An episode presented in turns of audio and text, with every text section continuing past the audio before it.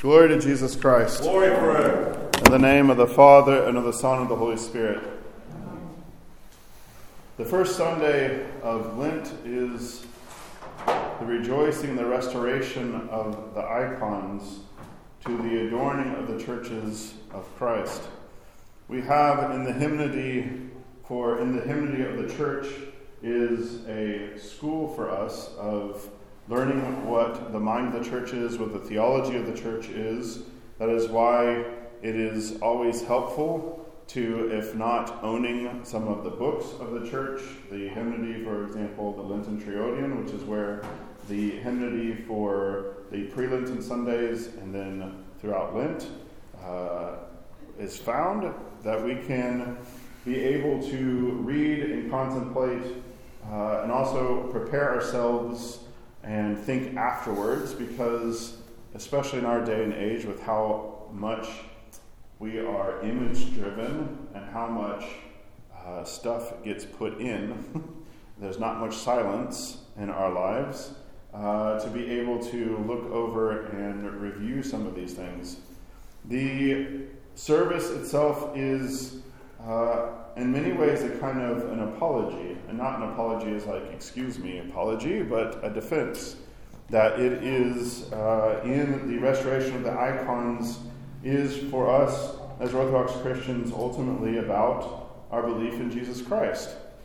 And it is especially driven home, uh, I think, uh, as we, I, I, couldn't help but notice uh, at the Aposticha, but it's also would have been at the what I've called. The last hymn, if you've never noticed before, is always, it's called the Theotokon because it is always uh, about the Theotokos.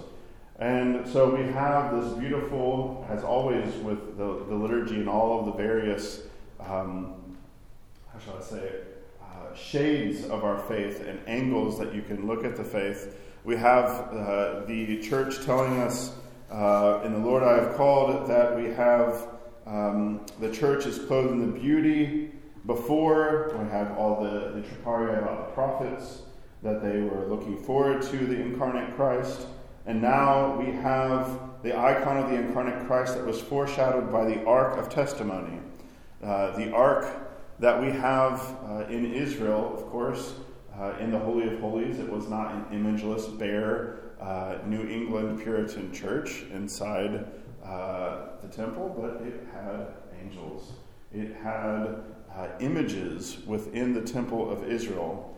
We have, especially in the Theotokon, then the underlining of what the entire crux, the whole point of the Sunday of Orthodoxy, that God became flesh and a particular woman, a maiden, Mary, that he, and from the providence from before the foundations of the world, was to come and dwell with us as one of us.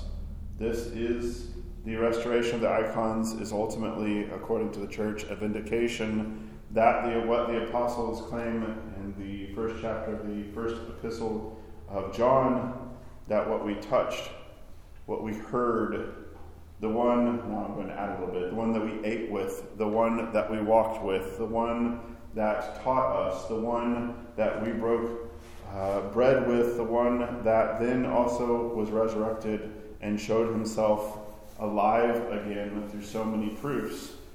This is the incarnate Lord. This is why we are able to depict him, is because the insurpassable, inconceivable God became one of us, spoke as one of us, died ultimately as one of us. So, this celebration of the restoration of the icons is ultimately, uh, as the church does liturgically for us so many times, it's a foretaste of the great uh, victory that we will be celebrating at the end of this fast. So may God grant us great mercy in contemplating his incarnation and in contemplating the beauty that God has uh, asked for us and ordained for us to adorn the temples dedicated to his praise and glory. In the name of the Father, the Son, and the Holy Spirit.